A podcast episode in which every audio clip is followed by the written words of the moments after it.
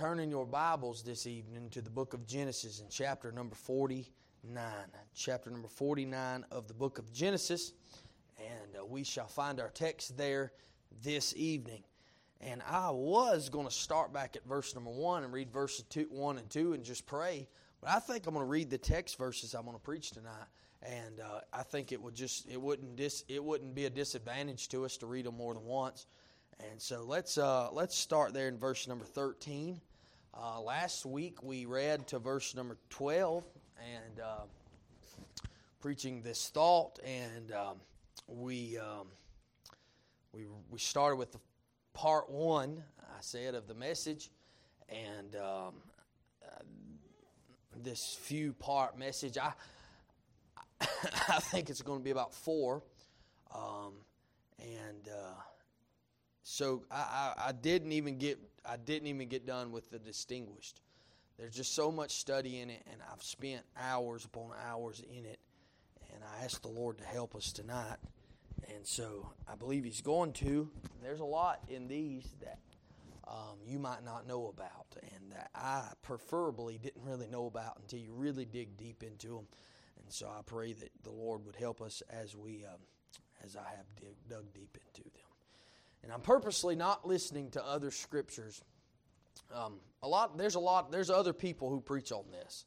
Not many that preach on this, honestly. Um, I've not found many sermons on the internet uh, of people audio form preaching on this um, term, but my favorite preacher preaches on them, uh, Brother Tim Fellure. And uh, I purposely don't listen to his sermons on this because I do not want to take anything from his sermons. I want to be specifically on what the Lord has given us. And uh, last week I listened to his sermon after um, I preached, and um, I was amazed kind of how it kind of correlated together. And um, and so so um, I, I, purposely don't do that to um, not discredit you guys. So I, want to get exactly what the Lord wants for us here at Mountain Valley, not Milton, not Milton, Florida, but Mountain Valley and Saluda. And so that's what we're going to try to do tonight. Verse number 13, the book of Genesis, chapter number 49. The Bible says, Zebulun shall dwell at the haven of the sea, and he shall be for a haven of ships, and his borders shall be unto Zidon. Issachar is a strong ass couching down between two burdens. And he saw that rest was good in the land, that it was pleasant, and bowed his shoulders to bear, and became a servant unto, unto tribute. Let's skip verse 16 and 17. We have already hit those. Verse number 19 Gad, a troop, shall overcome him, but he shall overcome at the last. Out of Asher his bread shall be fat, and he shall yield royal dainties. Naphtali is a hind let loose, he giveth goodly words. That's all we'll read tonight. You may be seated. Thank you for standing. Lord, we love you. We ask you to help us. We ask you, Lord, to please help us tonight. We need your help. Lord, pray you bless the reading of your word in Jesus' name. Amen. I'm going to go back to verse number one and verse number two. I'm going to read them for you. And the Bible says, And Jacob called unto his sons and said, Gather yourselves together, that I may tell you that which, which shall befall you in the last days. Um, that's the last days. That's speaking prophetical. That's not speaking on the time that they were sitting at the bedside of Jacob as he's dying, but that's speaking in the prophetical sense of what Jacob what will come for the nation of Israel.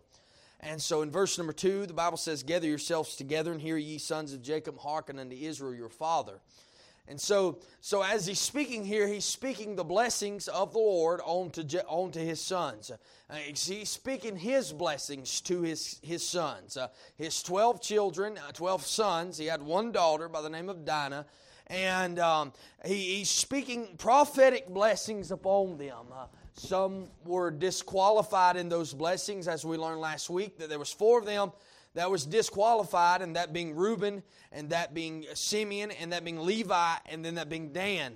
There's four of them that were disqualified in that. And then there were some of them who were distinguished, as I mentioned last week. We preached on one last week, we preached on Judah.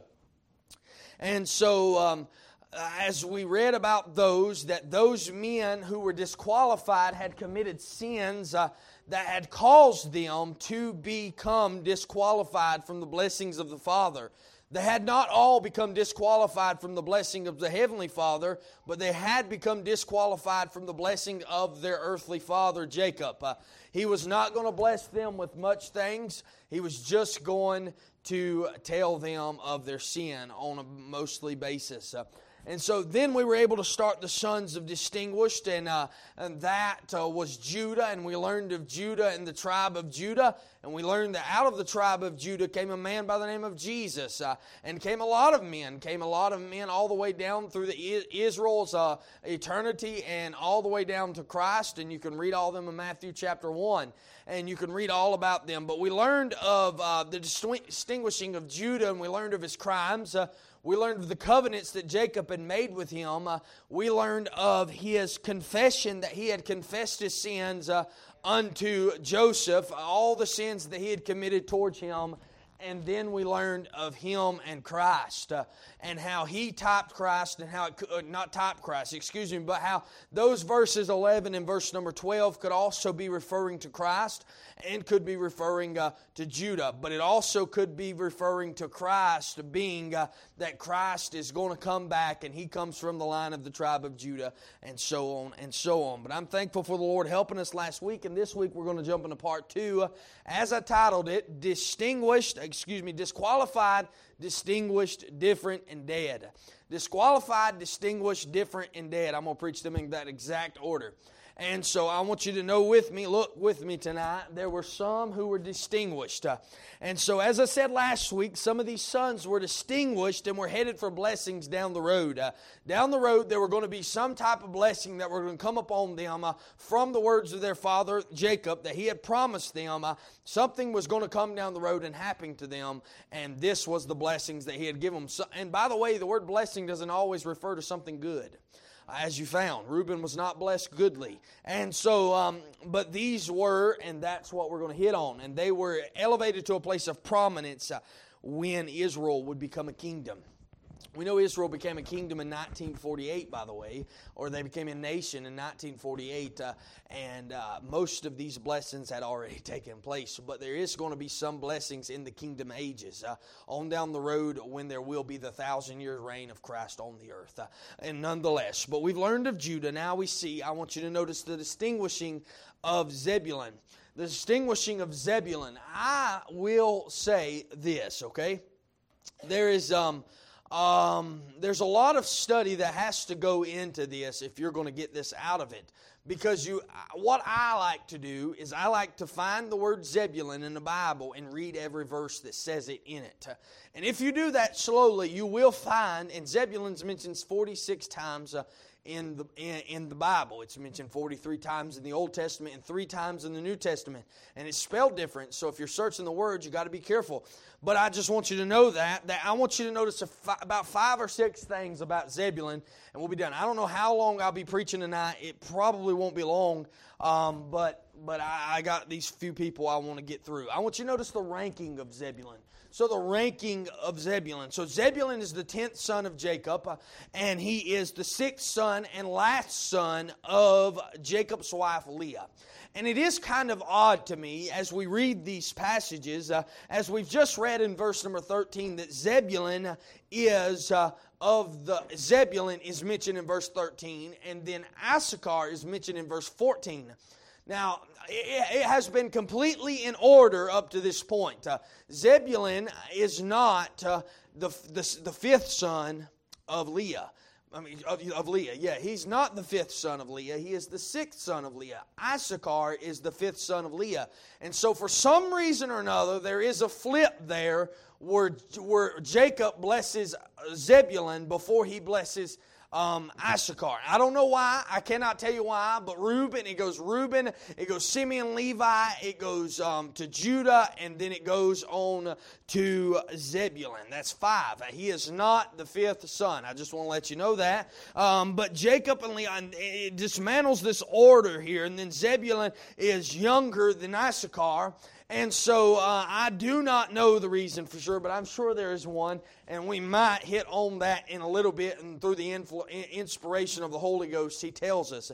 But the ranking of him is he is the tenth son of Jacob, and he is the fifth son of Leah. Uh, last son, sixth son, excuse me, of uh, Leah and Jacob. And so I want you to notice the ranking of him. Secondly, I want you to notice the rendering uh, of Zebulun, the rendering of Zebulun. The Bible says in, in Genesis in chapter number 30, uh, right here, in chapter number 30, when Zebulun was born, uh, the Bible tells us um, in verse number 19, let me read that verse for you.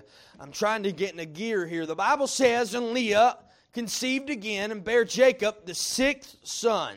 And Leah said, God hath endued me with a good dowry. Now will my husband dwell with me because I have borne him six sons, and she called his name Zebulun. And then verse number 21 tells us that she bore a daughter by the name of Dinah. And so I find it odd as well that Dinah did not get blessed, by the way. But that's a nonetheless thing. I'm just going to run that little rabbit for a second because I ain't got nothing to say about her because I haven't studied on her much because it doesn't say much about Dinah. But Zebulun here said, said that the Lord, my, my, my, my, my husband, when I love me, he'll love me, he'll love me because I've bore him six sons. And so Zebulun really isn't spoken of much in the Bible. And as we see in this verse, the only thing that is mentioned of him uh, in the verse that we read tonight, the only thing that's mentioned of him is the blessing of location. It does not say anything else about Zebulun besides his location. And so I'm, we're going to get into that, and there's nothing else there. And I find that kind of odd because last one was Judah, is that right?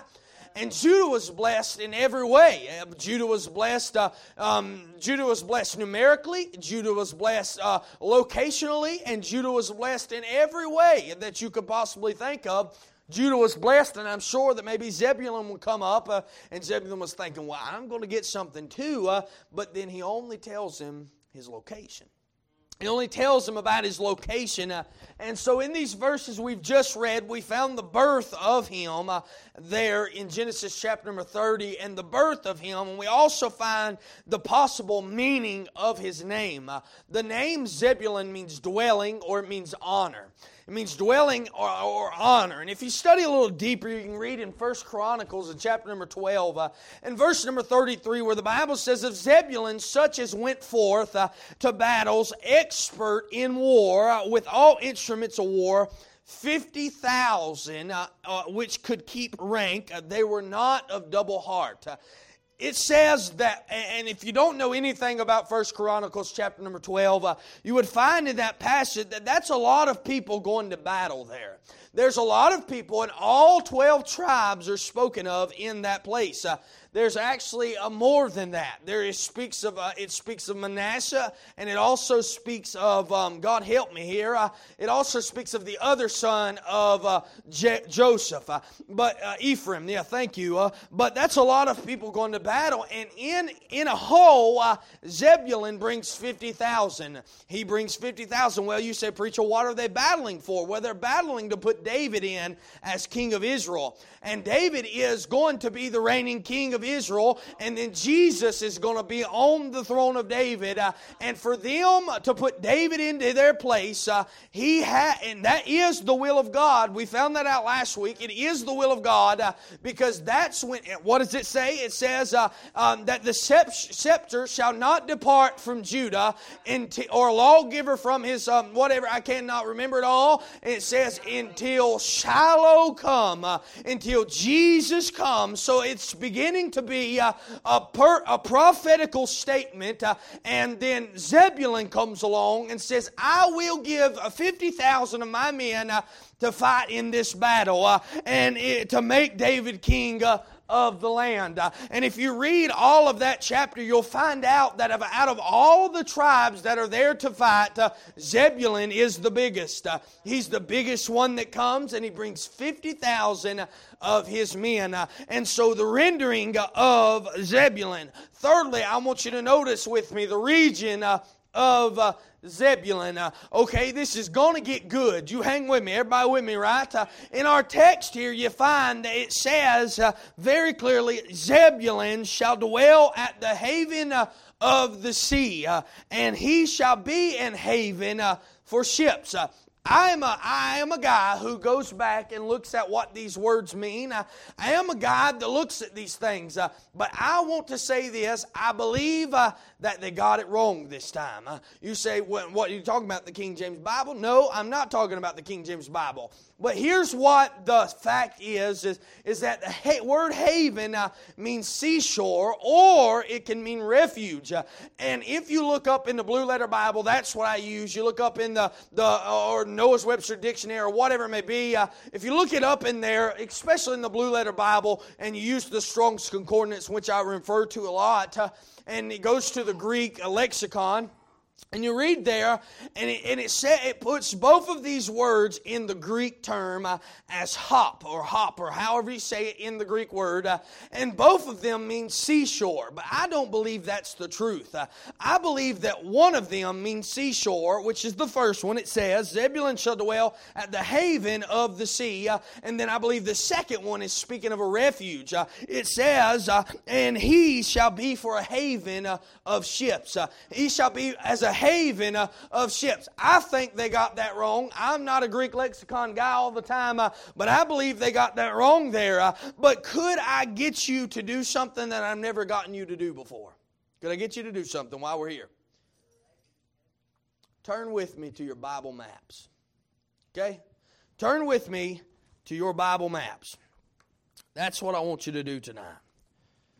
And I want to look for a second at our Bible maps, okay? It's in the back of your Bible. And I want you to go, if you got it, to the 12 tribes of Israel. Now it says uh, Zebulun will be a haven uh, uh, at, at, the sea. Is that right? It'll be a haven by the sea. Uh, and so, eh, has everybody found the tribes of Israel? 12 tribes. Does everybody have the 12 tribes of Israel where it says that? Okay, you see this? Mine says the 12 tribes of Israel right here above at the top of my page. If you don't have that, that's fine. But do you have in your maps something that shows Manasseh and it shows um, uh, Asher and it shows Zebulun, it shows Issachar, it shows all those things? Does anybody have that? This is when I wish, wish we had a screen, okay? Um, this is when I wish we did sometimes. Okay, if you don't have that, I want everybody to look up here at me. If you do have that, don't worry about it.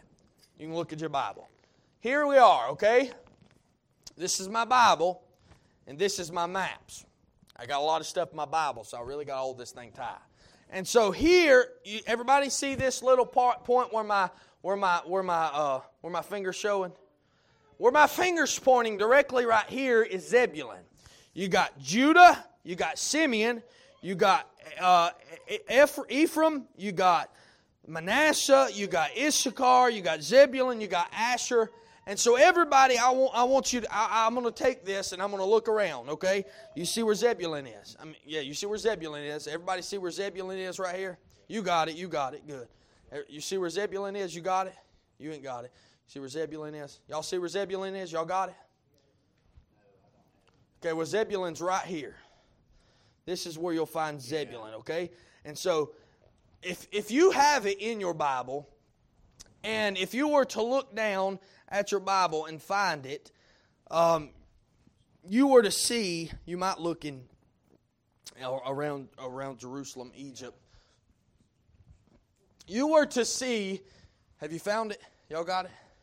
Okay, so everybody see where where where their Bible maps have uh, have Zebulun. Now you tell me, is Zebulun at the haven of the sea?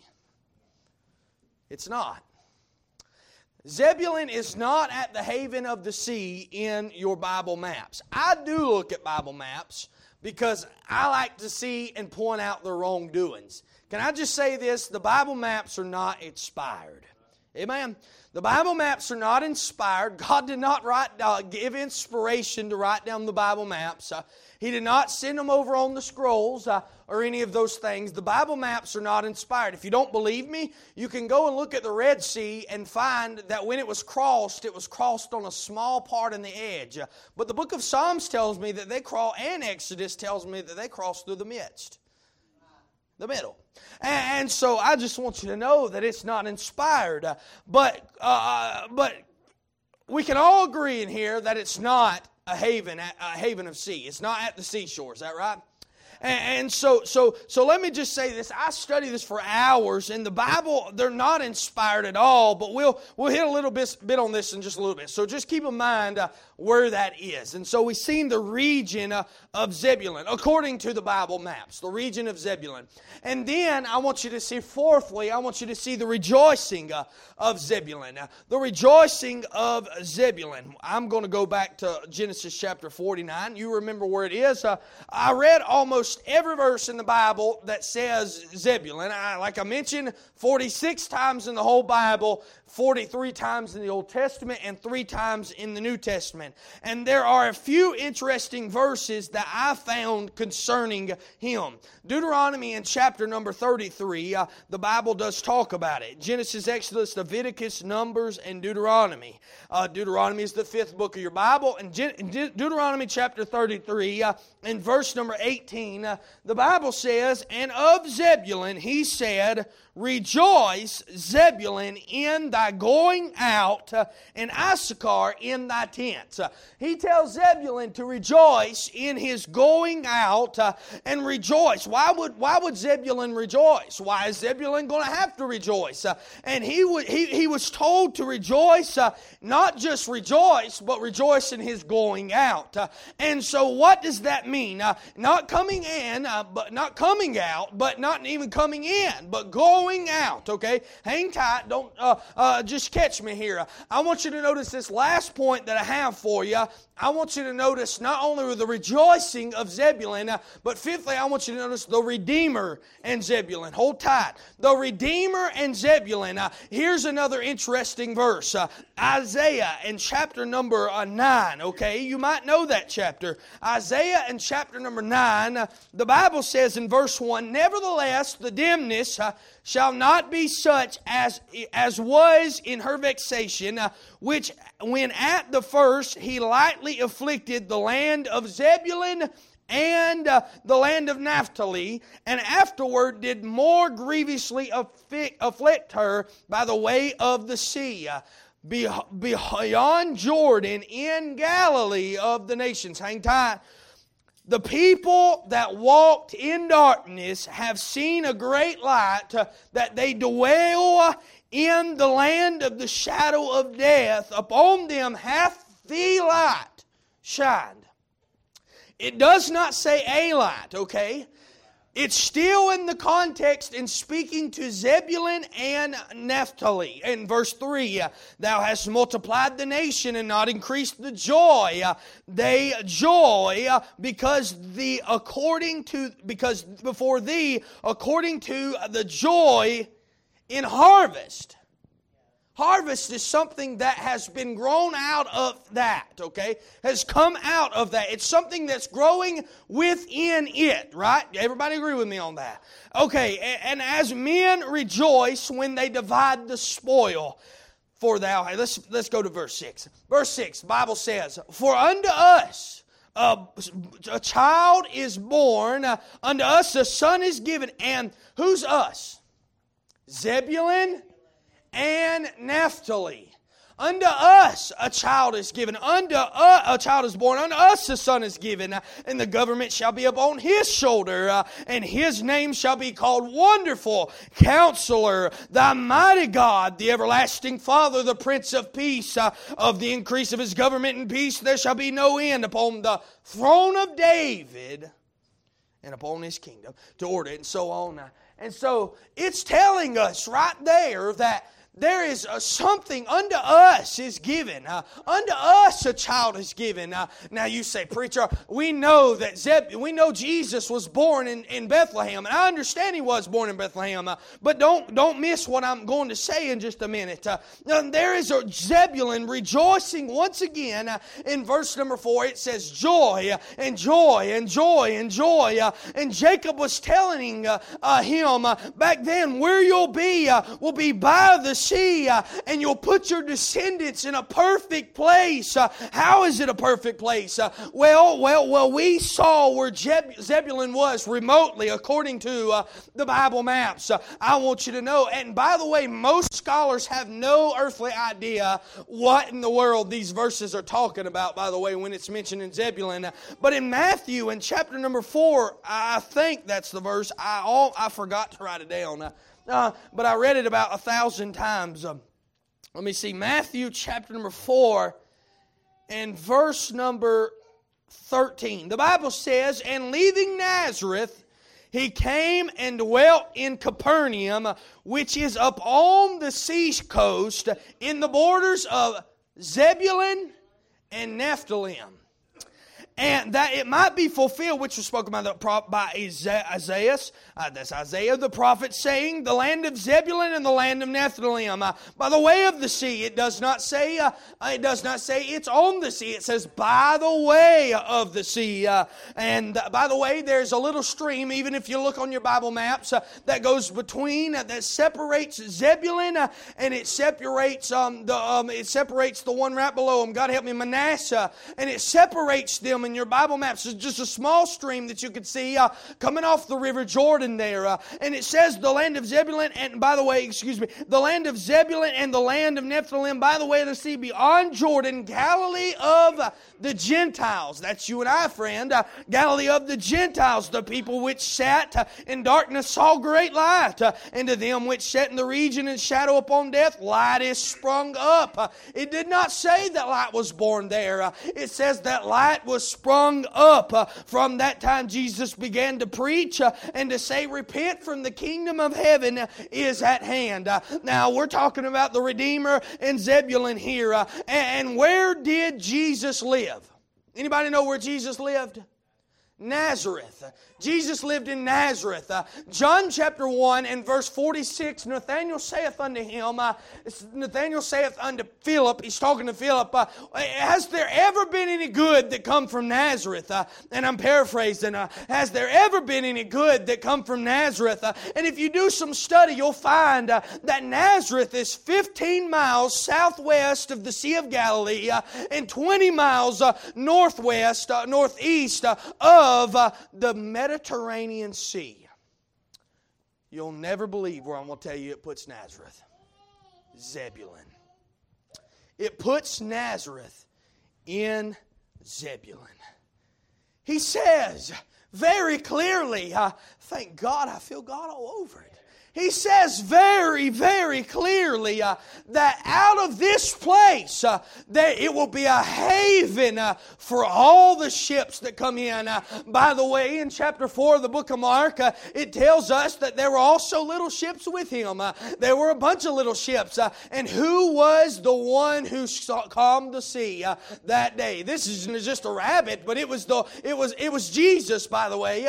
he calmed the sea, and it didn't just affect the ship he was in it affected also those little ships that were with him. Uh, and so Jesus is in that place uh, and he's in there. Uh, and I tell you is that, that according to verse number 15, uh, as we read in Matthew chapter 4, it is by the way of uh, the sea. Uh, it is by the way Zebulun was by the sea.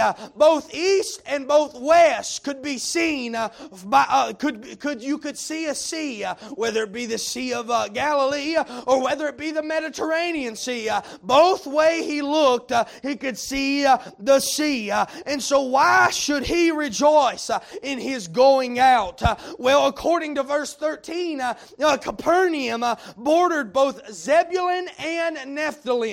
It, it, bordered both of those places. That's your Bible maps are wrong.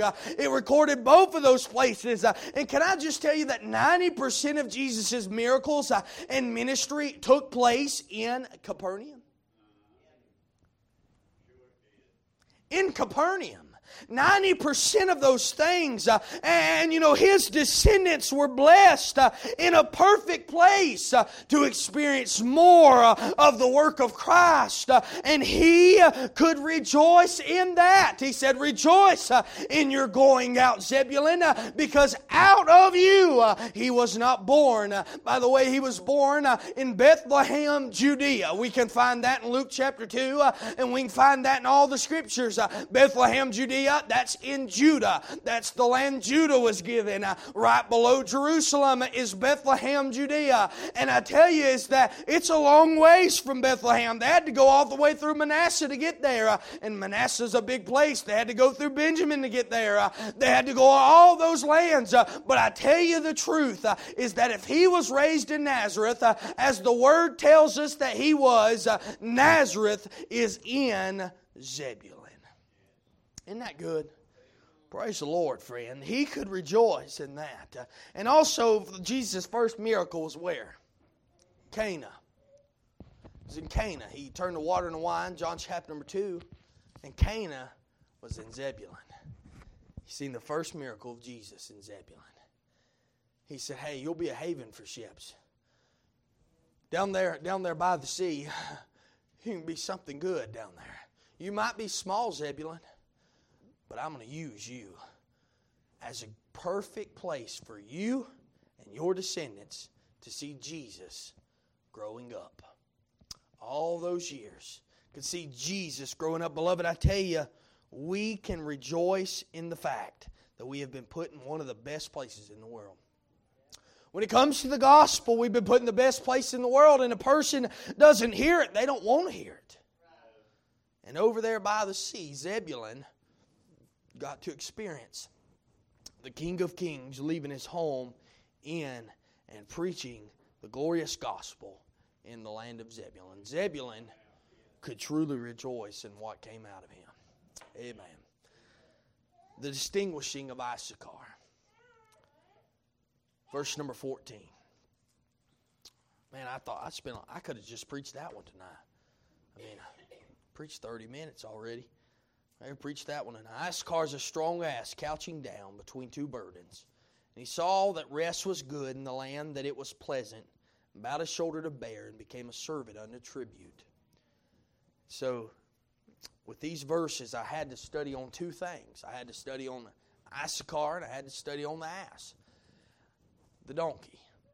And there's not a whole lot said in the scripture about Issachar, but I want to see a few things. I want you to see number one, Issachar's position. So his placement in the family is ninth son of Jacob, and he is uh, the fifth son of Leah. I want you to see, secondly, I want you to see his position, I want you to see his placement. His placement, and so Issachar in, in verse number 15, uh, and he saw that, excuse me, verse number 15a, and he saw that rest was good in the land, that it was pleasant. He speaks of his land there. He speaks of his land there. Now, now the land he was given was very pleasant. If you do some study there of Issachar, you'll find that the Bible map's wrong again, by the way.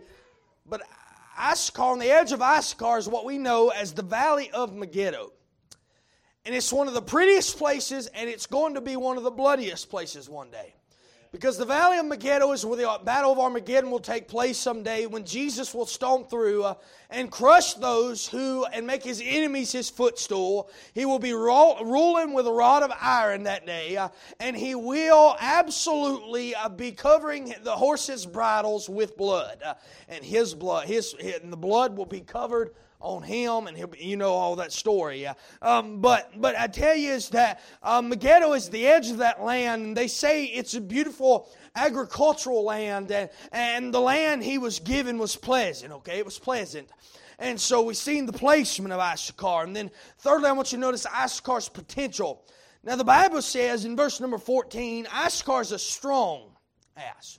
He's a strong. So, so there's potential spoken of in these verses here uh, that he was strong and he was a strong tribe. Uh, and according to Numbers chapter 26 and the census that they took there, uh, he was the third largest tribe out of them all. And so that's what you need to know. And I won't go no farther than that. Then, fourthly, I want you to notice uh, Issachar's pitfalls. His pitfalls. Uh, verse number 14 at the end, it says, Is a strong ass couching down between two burdens. Uh, verse number 15 at the end, and bowed his shoulder to bear and became a servant to tribute. Um, and so uh, there's a few pitfalls I want to point out. And the first one is uh, if you study on the donkey, you'll find uh, that they're workers, uh, but oftentimes they can be stubborn. They can be stubborn people. They can be stubborn uh, donkeys, rather. They can be stubborn. Uh, and this image of a donkey is lying down uh, between its burdens. Uh, and it can also be terp- interpreted two ways, by the way. Uh, on one hand, you can look at it, and it could portray a sturdy uh, animal resting for the task that was ahead with a burden on this side and a burden on that side. or, on the other hand, donkeys are also known to stubbornly crouch down between their burdens uh, to keep from having to do the work anymore. They don't want to keep, they, they, they, they crouch down to, to keep from having to do the work that they, they used to, that they, that they wanted to do, that the, the, their servants wanted them to do, uh, or whatever it may be. Uh, they're, they're, they're known to crouch down in between that. Uh, and, you know, I, I, they do it to keep from having to do the work. Yeah. I believe it to be the latter according to context, by the way. Because it says Issachar, well, and he saw that rest was good. And he bowed. Hey, he, he, saw that rest was good. I believe in context is the la- context is the latter part. I believe that Issachar was a lazy tribe. I believe he was. Second pitfall, if we look at First Chronicles chapter number 12, verse number 32, we read in verse number 33 where it says, it tells us very clearly that um, the tribe of Zebulun brought 50,000 into the battle, right? Yeah. Issachar brought 200.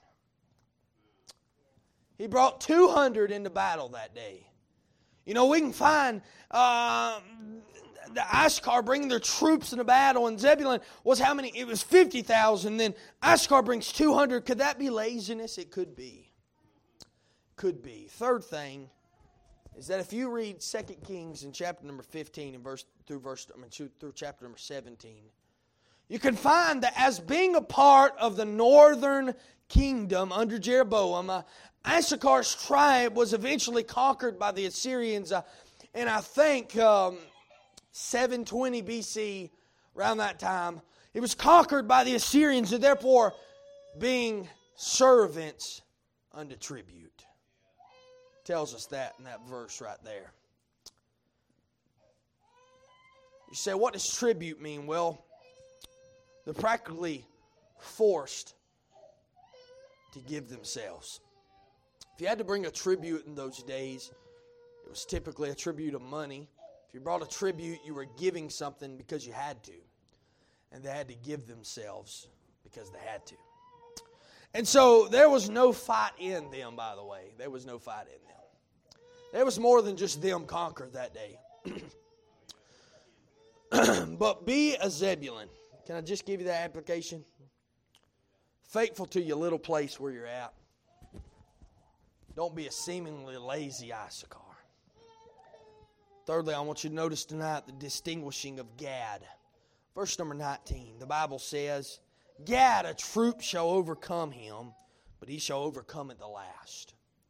I don't have much in either one of these next few.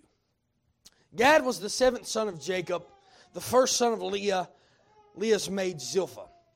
And so uh, Gad is one of the two full tribes to not settle in the land uh, of, that God had blessed them with.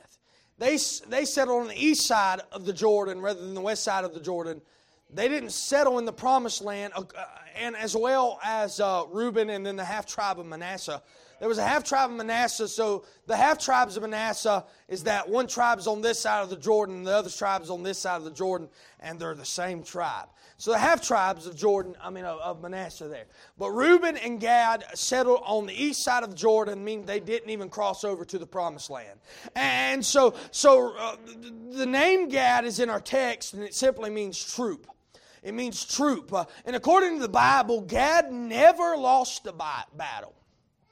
He never lost one battle that he fought. And, and when he was born, in Genesis chapter number 30 and verse number 11, the Bible does tell us a few things that, that she says about it. Let me read that real quick. Genesis 30 and verse number 11, the Bible says, And Leah said, A troop cometh, and, he, and she called his name Gad. It's very simple, very simple, and she gives the context of those verses right there. Uh, and she said, "A troop cometh," and that she called his name Gad, and and they were mighty warriors, and they were a tribe who put their trust in God, in the God of Israel. By the way. They were a, a, tribe that did those things. And I am going to turn over this verse. Thank you, Lord, for letting me turn right to it. Uh, the Bible says in First Chronicles in chapter number 5, uh, verse number 18, the sons of Reuben and the Gadites, that's Gad, and the half tribe of Manasseh are of valiant men, men able to bear buckler and sword and to shoot with bow and skillful in war, were 440,703 score. That is, uh, that is uh, 44,700 and three score sixty. So that's what that is. And that went out to war. And they made war with the Hagarites and with Jahtoo and Nephish and Nodab. I have missed a verse right here. Lord help me. Let's see. And they uh, and verse 20, and they were helped against them, and the Hagarites uh, were delivered into their hand, that is, the three tribes there, and all that were with them, for they cried to God in the battle, and he was entreated of them, happy of them, uh, uh, satisfied with them, uh, because they put their trust in him. He's a distinguished tribe. And they won because they trusted in the Lord. Spurgeon said something phenomenal on this, and I had to tell you about it.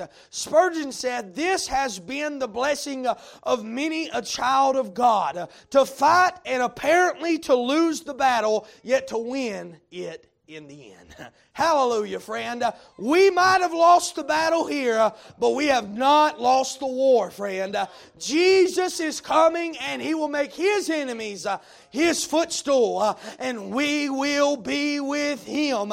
We may seem to lose every battle that we fight upon this side of eternity, but one day the battle will be over and Jesus will be victor. Hallelujah, friend. He said, We, and seemingly, apparently, we've lost, yet to win it at the end. That's Gad's story, and that is the blessing of Gad. As he said, Gad, a troop shall overcome him, shall weigh him down, uh, leave him, uh, but he shall overcome at the last. Why did he overcome? Because he trusted in God. You trust in God, you'll overcome too. Hallelujah. The distinguishing of Gad, the distinguishing of Asher. The Bible says in verse number 20, out of his out of Asher his bread shall be fat and he shall yield royal dainties. I need to preach this, so I'm just I, I'm almost done, I promise. There's not much said of Asher. It's just on the side of food in this. That's that's all it's talking about. I like that. But let's see, let's see a few. I want you to notice the position of Asher. So Asher was the youngest son of Leah's maid Zilpah. He was a younger son, and his name means happy. Isn't that good? Hallelujah. Happy. It tells us why in Genesis chapter 30 and verse number 13. I'm not going to turn there, but it tells you why there. And he's located on the Mediterranean Sea, eastern Galilee, by the way. And um, he's located up, up. I wish I could tell you, he's about the highest tribe out of, out of them all on the maps that you will look at. He's got he's got Zidon and he's got Tyre, Tyre and Sidon. By the way, and, and Jesus said in Matthew chapter number four that if Tyre and Sidon would have believed, uh, they would have repented in sackcloth and ashes. I just want to let everybody know that. Uh, if they had what we had, they would have repented. If, if Sodom and Gomorrah would have had what we had, they would have repented. That's what the Bible says, friend. But I just want you to know they didn't. But the position of Asher. Secondly, I want you to notice the promise of Asher. The promise, verse number 20, the Bible says, Out of Asher his bread shall be fat, and he shall re- yield royal dainty. Asher is told that he'll yield royal dainties. I like King James Bible, and that dainties, it, it just speaks simply of food. It speaks of uh, good food. It speaks of a lot of good food. Uh, um, but that is, he will be part of the kingdom and will serve the king in that day. That's what he's speaking of. And Jacob is looking beyond the present time. He's looking past all that, and he's looking down through the ages when the kingdom is set, uh, and his land to this day is still known for its olives, for its olives grove. Still known to this day. I'm not saying it's called Asher anymore because it's not, as far as I know. But but but it is still in that area of the Mediterranean Sea. It's still known to yield olive uh, olives. And so I just wanted you to know that. Thirdly, I want you to notice not only the position, the promise. I want you to notice the prophet, prof, the prophetess of Asher, the prophetess of Asher. Luke chapter two, the Bible says in verse number 36. Luke chapter 2, verse 36. the Bible says, And there was one Anna, a prophetess, the daughter of Phanuel, of the tribe of Aser. That's Asher. She was of a great age and had lived with a 107 years from her virginity, and she was a widow of about fourscore and four years, which departed not from the temple, but served God with fastings and prayers night and day. And she cometh in that instant, gave thanks likewise unto the Lord, and spake of him to all them that looked for redemption in Jerusalem. Hey, there was somebody. This woman seemingly lived at the temple. I've heard a message on that. I preached on this a little while back but but but she was a devoted Christian, uh, and what a testimony to the little bitty tribe of Asher. She come out of it, and she witnessed in Jerusalem, and she told of the redemption of the Lord. That's a big word, isn't it? That's not a Matthew word. That's a Luke word. It's not talking about Israel. It's talking about all of them. There's the redemption, salvation, saving. Amen. Lastly, I want you to notice tonight the distinguishing of Naphtali. Verse 21, the Bible says, Naphtali is a hind let loose. He giveth goodly words. Man, would you get anything out of that? That's tough. I know. It's tough. It was tough for me. But Naphtali is the sixth son of Jacob, the second son of Bilhah, Rachel's handmaid. And as we've read and seen before, Naphtali is located directly north of Zebulun, directly above it. And uh, in this land is where the majority of Jesus' work was, in that land. Capernaum is located southeast side, uh, the southeast side of Naphtali. And it surrounds the Sea of Galilee. Naphtali does. The people of Naphtali may have seen Jesus walk on water. But they did see Capernaum is in Naphtali. And uh, he is spoken of as well as Zebulun. He's spoken of as Nephthalim, is that right? And he's spoken of in Isaiah chapter 9 and Matthew chapter 4 and verse 12 through 16 as well. And he gets his name meaning from Genesis chapter 30 and verse 8. Uh, and his name simply means wrestling. It means wrestling. And I am not sure the meaning of high and let loose, by the way. I, am trying. I, I, I, tried and tried and studied and studied. Uh, I, I could not find any commentator that appeased me. It didn't appease me. I don't believe it's the biblical.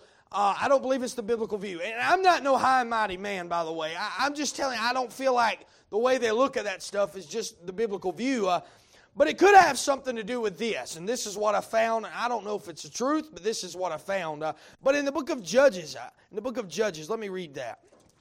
In the book of Judges, in chapter 5, there's a song that's taking place. Deborah and Barak. And they're, they're, they're having a song there in, in, in Judges chapter 5. In verse number 18, the Bible says, Zebulun and Naphtali were a people that jep- jeoparded their lives unto death in the high places of the field. Now, you tell me what can stand on something like this. A goat can. But what is it talking about in our text?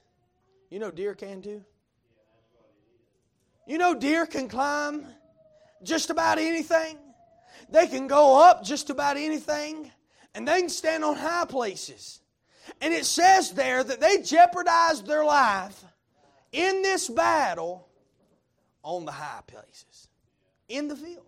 I don't know if it has anything to do with what that's talking about right there, but I feel like it could. Everybody else had a bunch of different crazy terms on it, like the liberty that a deer has and all. I don't see nothing in Scripture that tells me that. But I do, I do see where they fought on the high places. And I tell you one thing, there's a deer, and I know a deer can stand on some high places. Uh, and he can stand on some hills and some fields uh, and that, that sort of stuff. But, but deer will go anywhere and they'll risk their lives. It don't matter. They will. I want you to notice the words of Naphtali. Bible says, He giveth goodly words. I believe there's a few ways to look at this, and since it speaks of his words, first, Naphtali stood at the top of Mount Ebal and pronounced curses in Deuteronomy chapter number 27, verse 13 through 26. He pronounced curses, and the people were not obeying the law in those days. And so, therefore, men had to stand up there. They weren't the only tribe that did, but men had to stand up there, and they stood tall, and they used their words to preach to the people. And the people said that they would obey them. And, so they wouldn't obey the law, and they gave them, I cannot remember how many judgments, but they judged them. They absolutely stood up there and sent out curses to them. Cursed if you kill your neighbor. I mean, it's literally that serious. I mean, that, that's the kind of stuff it says. Second, I believe it could be very fitting to be said of his words that they are goodly. Why? Because there was a lot of good words from Jesus that came from that land. Came from that land. Secondly, I want you to notice the wonders of Naphtali. This last one, I'm done. The time of Christ, the land of Naphtali was part of the area of Galilee. So was Zebulun and Issachar. Galilee is up that high side. It's all up the left side. If you're looking at your maps, I'm comparing them to your maps. All up the southern side, up up there on, um, excuse me, the western side. It's all up through there on the western side of the Sea of Galilee. And so, as it was viewed by the Jews in Judea of that day, it was viewed as a place of dishonor. Why? Well, it was full of Gentile pagans. It was full of Gentile pagans, and as we as I quoted to you earlier, as Nathanael looked at Philip and said, What good could come out of Nazareth? John chapter 1, verse 46. What good could come out of that place? But Isaiah had prophesied that Naphtali would be honored in Isaiah chapter 9, verse 1. This honor came with the coming of the Lord Jesus Christ, and all Jesus' disciples, but Judas, who betrayed him, came from Galilee. Just want to let everybody know that. All of them came from either of the, uh, some of the, you got in Galilee, Issachar, Zebulun, and then Naphtali. That's Galilee. And in those lands, Three little nobody knows about them. If you ask a, a, person about the Bible and ask them who Naphtali is, they probably are not going to know who he is. Just say that. But what it's telling us here is all in Galilee, all those people, all the 11 disciples of Jesus, I mean, come from the place of Galilee. One of the three. And I tell you, much as the ministry of Jesus took place there, thus as the Word of God said, Isaiah chapter 9, verse 2. The people that walked in darkness, by the way, Gentiles were known as darkness, dogs. They were known as nothings. They had a wall of partition. It was not for the Gentiles, it was for the Jews. Jesus came to die for the Jew, by the way. But he came to die for all men. But if the Jews would have believed him, We'll stop there. It says, The people that walked in darkness have seen a great light. They that dwell in the land of the shadow of death, uh, upon them hath the light shined. Revelation chapter 21 said, There will be no sun, no sun in heaven because the Lamb of God will be shining there. They seen the light, friend. Uh, they seen it, and that's not any light, but that is the light. The light. This is not any Bible or any book, but it is the Bible and the book. He is not a lamb, but he is the Lamb of God that taketh away the sins of the world. He is not a Lion of Judah, but he is the Lion of Judah. And I tell you, friend, in this, he is not a light, but he is the light. And he shone in a dark land. And friend, it was all in these little. This is out of nowhere. This is conclusion of the message. I'm done. Close my Bible. Here's what I want you to know. This is not what I got written down, nothing. This is from the Lord. God cares about little things. Little is much when God is in it. And guess what? Little was a lot when God got in Zebulun. Little was a lot when God got in Issachar. Little was a lot when God walked through Naphtali. Because when He did, many got saved. You look through it. You look through it, and you'll find many got saved. It's amazing to see how some of these sons were distinguished, how they were headed for blessings on down the road, and how they received many of those just as it was prophesied. And the Lord's word will never return void. Can I tell you that? And I believe the application you can take from all these things is that you may be small. There's no telling what the Lord can do for you. Stand to your feet tonight, please. Disqualified, distinguished, different, and dead. Part two. I did not get to one more. That's distinguished, and that's Benjamin. But I believe I'll spend more time with him. So, Lord willing, next week we'll try to hit Benjamin and Joseph. There's obviously a different. And there was only one out of all, all that were different, and that was Joseph himself. By the way, just a quick time. By the way, Joseph, by the way, Joseph got double portion. We didn't go through it much. But in, in, in chapter 48, Jacob blessed Manasseh and Ephraim. And in that blessing, Joseph took the double portion away from Reuben. It was already taken away from him. But this next, when it talks about Joseph, it's going to get deep. Might take me two hours to preach. You pray. I'm just kidding. Lord, we love you. We thank you for what you can do with someone small. Someone like me, Lord. Lord, I'm a nobody, I'm a nothing, but God, I'm thankful that with you, Lord. Just some just nobody telling a bunch of nobodies about somebody who can save anybody. Lord, we ask you to help us tonight as we go along the way. Bless the church, Lord. We might be small, Lord, but we pray, God, that you and you alone would be magnified as a big God that works in us, Lord. Just as you work through Zebulun, just as you work through Naphtali, or just as you work through all those lands, we pray, God, that you, you alone will be magnified in, in, in, Saluda as a whole. We love you. In Jesus' name, amen.